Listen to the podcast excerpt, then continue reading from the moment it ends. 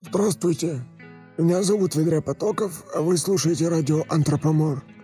Сегодня в выпуске мы обсудим сериал «Истинный мир» с исполнителем главной роли Пупсом по имени Сен-Поль.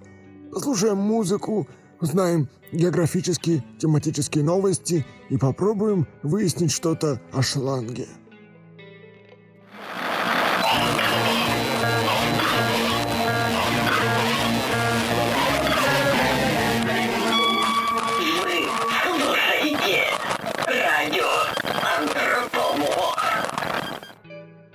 Здравствуйте, Сен-Поль. Здравствуйте, Ведре. Большое спасибо за приглашение. Э, я готовился к передаче и поэтому узнал, что вы родились не в России. Э, Расскажите, пожалуйста, про это. Да, я, я появился на заводе под Парижем. Этот завод в годы гражданской войны снабжал пупсами армию Колчака. Я в ходе гражданской войны Колчака кое-чем другим снабжал. А? И чем? Не скажу. Рассказывайте дальше. Ну,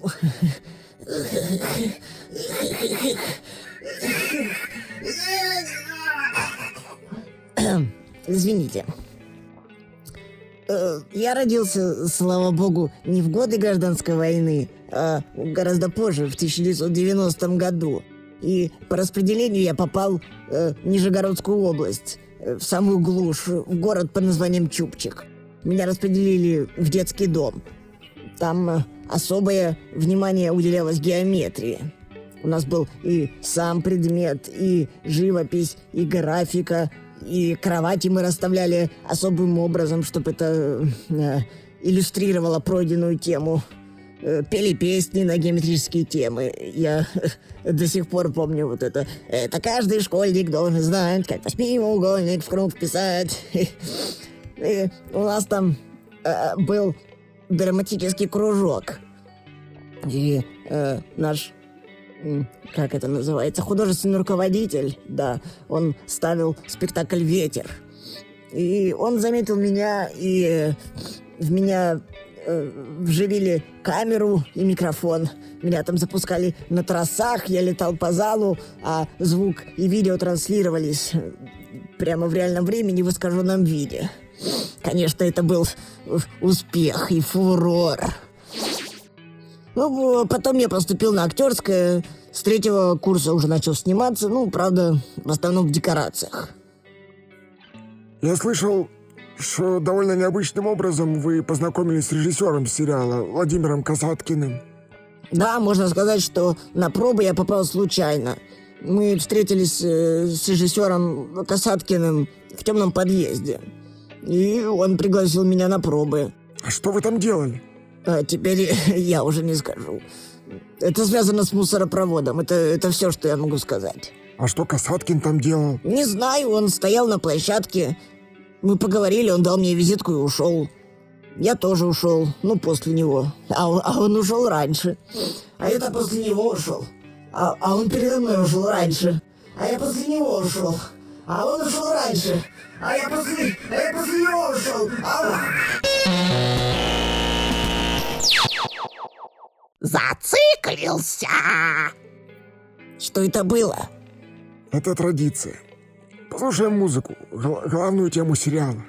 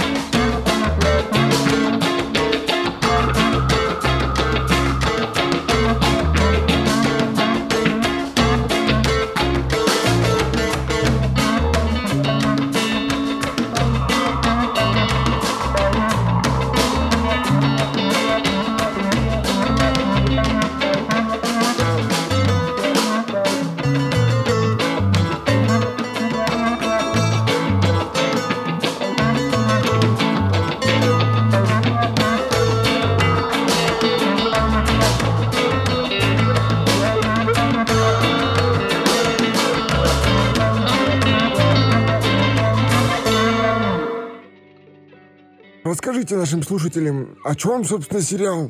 Завязка в этом сериале такая. Э, одной ночью в мусорном баке э, себя начинают осознавать как личности и сразу несколько выброшенных игрушек. Это Пупс, которого играю я, это э, резиновый поросенок и вязаная кикимора. И, естественно, возникает очень много вопросов. Почему они ожили? Кто их выбросил? И многие-многие другие вопросы, на которые героям предстоит искать ответ. Я могу сказать, чтобы, как это называется сейчас, не спойлерить, э, что-то лежало в мусорном баке вместе с ними. И поэтому они вынуждены, вынуждены погрузиться в мир мусора и помоек. Э, вообще в сериале э, очень много внимания уделяется экологии. Э, эти герои, они ищут того, кто же их выбросил. Они пытаются это сделать. Попутно они знакомятся с учительницей геометрии. Кстати, геометрия у нас, у нас в, в детском доме тоже, да, мне это очень, да.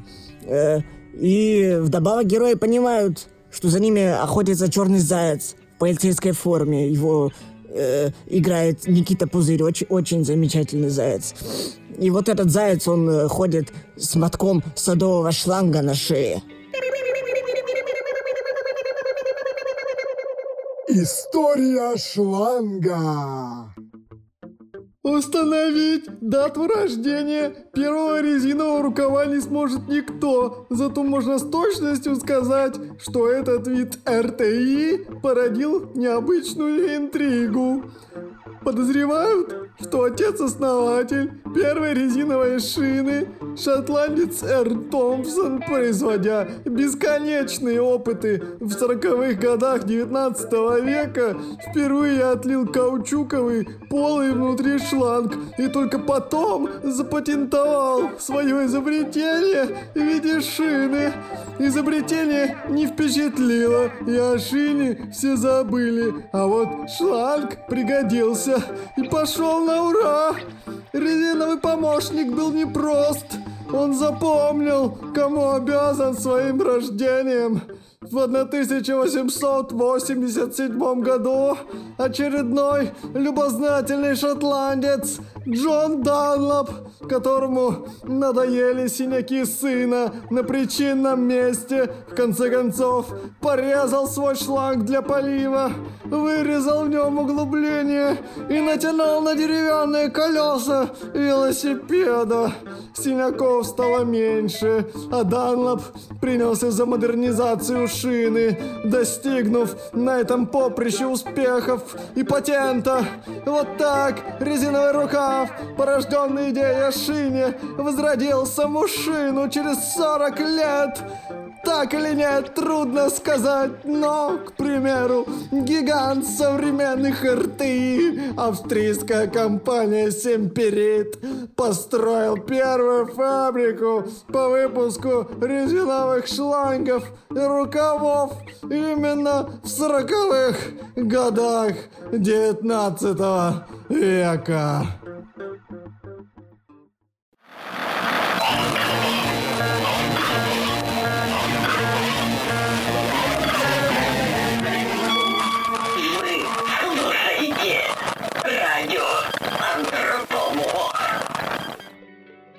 Ваш персонаж, кто он? Чего он хочет? Чего он хочет вообще? Мой персонаж это Пупс. Он, он хочет обратно умереть. Э, этот персонаж, э, его зовут Чугун, э, с самой первой секунды своего э, в двойных, в тройных кавычках рождения э, в этом мусорном баке он, он хочет обратно умереть. Как- Он, он только едва успевает познакомиться со своими товарищами по несчастью и тут же просит вернуть все как было. Э, Извините. Сперва ему кажется, что для этого достаточно склеить его маленькие пупсовые веки. И там очень смешной эпизод, как они делали клей из отходов. Э, Я, я повторюсь, очень, очень много внимания уделяется экологии и теме вторичной переработки. Ну, потом Пот- Потом... Пот- Потом... Извините. И... Да. Хватит! Спасибо, Ведра, все хорошо. Э, по- по- Потом попытки эти становятся более серьезными. Например, в одном эпизоде ему уже сверлят голову, и там много еще чего. Очень, очень на самом деле такие довольно жестокие сцены. Но потом он, он оставляет попытки физического самоустранения, когда учительница геометрии приводит его в колумбарий, и он представляет, насколько страшно быть разумным пеплом, который просто лежит в урне и не может ничего вообще сделать. И он понимает, что путь к выходу, к решению этой проблемы, он гораздо сложнее. О, эй! Реклама!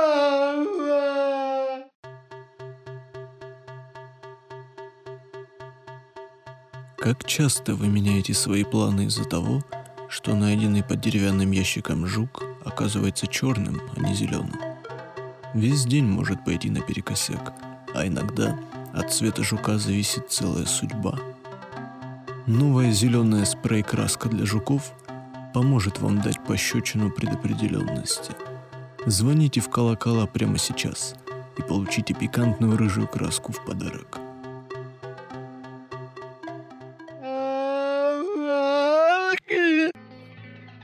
После окончания съемок сериала вы объявили о своем уходе из профессии по причине э, оспоточика.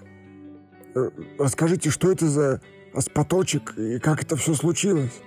Э, Дина, замечательная Дина, которая играла Кикимору, и, да, насколько я знаю, она э, э, работала в том числе и на вашем радио, что-то для вас озвучивала. Она училась на психиатра, и она говорит, что это реактивный психоз. Но мне больше нравится мой термин, который я придумал – аспоточек. Э, как было дело? Э, Добираясь до вокзала э, однажды, у нас съемки были в окрестностях Шушеры где-то, и туда вот надо было мне ехать. Ну, там уже возле вокзала какие-то как- стояли какие-то киоски, и на одном из них я увидел огромный плакат, где было написано «Отдай бомбу». Э, У меня, к счастью, хватило ума спросить у, у- у продавца, что, это- что это такое, что это значит. Э, э, Он мне тогда, продавец, замечательную очень фразу сказал. Он сказал, бомба – это наша главная ошибка.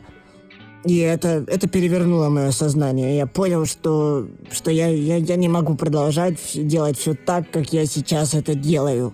Вы берете паузу на реабилитацию? Э, нет, э, я, я не думаю, что мне нужна реабилитация. И э, я, я решил посвятить себя решению экологических проблем. Я, я буду вывозить грязь э, на своих «Жигулях» э, из города. Просто собирать грязь в городе, загружать ее в «Жигули» и вывозить ее из города.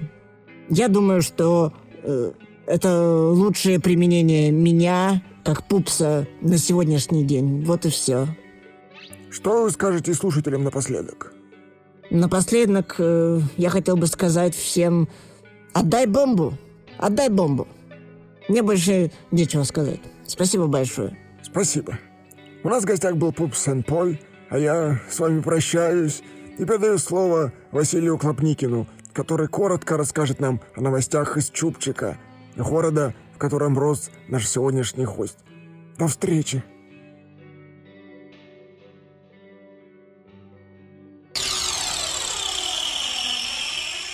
Новости Чупчика.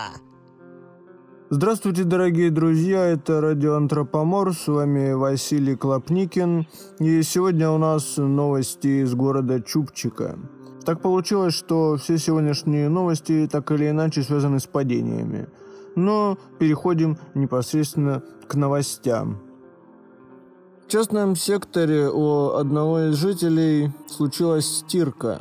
Он постирал белье, хотел вешать его на веревке, но соседи его зажгли сухую траву, поэтому был дым, и он не стал вешать, чтобы белье не пропиталось запахом горелой травы.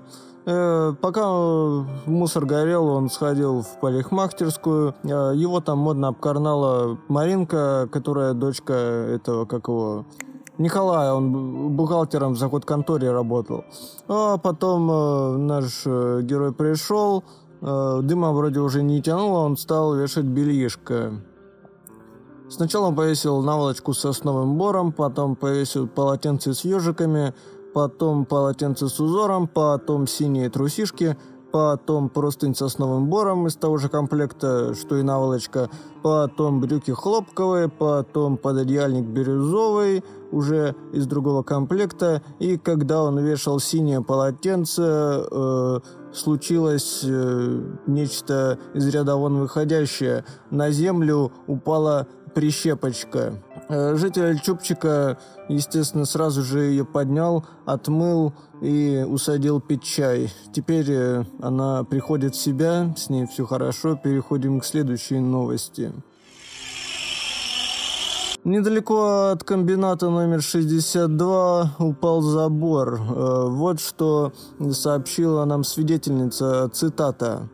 «Я стояла возле здания почты и курила.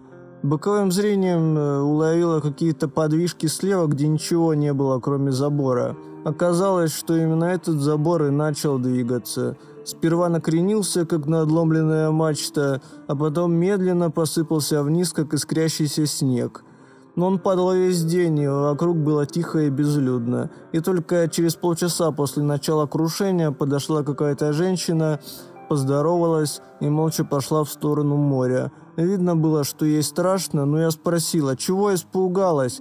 А она мне, не оборачиваясь, не знаю, наверное, чего-то страшного. Э, мы также располагаем комментарием работника администрации комбината. Сообщается, что по метаинструкции этот забор должен пролежать три дня, после чего начнутся ремонтные работы. Следующая новость. Э, два дня назад также на комбинате случилось еще одно происшествие, связанное с падением, как и практически все происшествия, которые происходят в Чупчике. А именно, в канаву упал канализационный шланг. От страха упавшего парализовало. Сейчас шланг находится в больнице, через него ставят капельницы. История шланга. Первые рукава и шланги страдали несовершенством. Попытки усилить рукав многослойной технологией, а затем применить нитяные виды усиления привели к успехам. Шланги обрели длину в 20-30 метров, а диаметр в 50-60 миллиметров. При этом не будем забывать, что в основе их производства была резина из натурального каучука, поэтому и цены на них здорово кусались. Именно в 20-е годы, когда стремительно растущая индустриализация страны Советов ставила перед учеными прикладные задачи в лаборатории академика Лебедева родился синтетический каучук. Спрос на резину вырос стократно. По дорогам страны побежала своя автотехника. В небо поднялись бипланы. Бакинские нефтескважины росли как на дрожжах, но, увы, от Бреста и до самых до окраин не росла ни одна гивея. Лебедев с учениками спешили. Во-первых, за такое открытие полагалась огромная премия. А во-вторых, заданиями сверху те годы никто не шутил. В 32 году синтетический каучук стал на поток, и первые два серийных изделия из него, резиновые шланги и калаши, обрели отечественный логотип. Большое спасибо. С вами был Василий Клопникин. Это были новости Чупчика, радио Антропомор. До встречи, увидимся, услышимся. До свидания. Hey!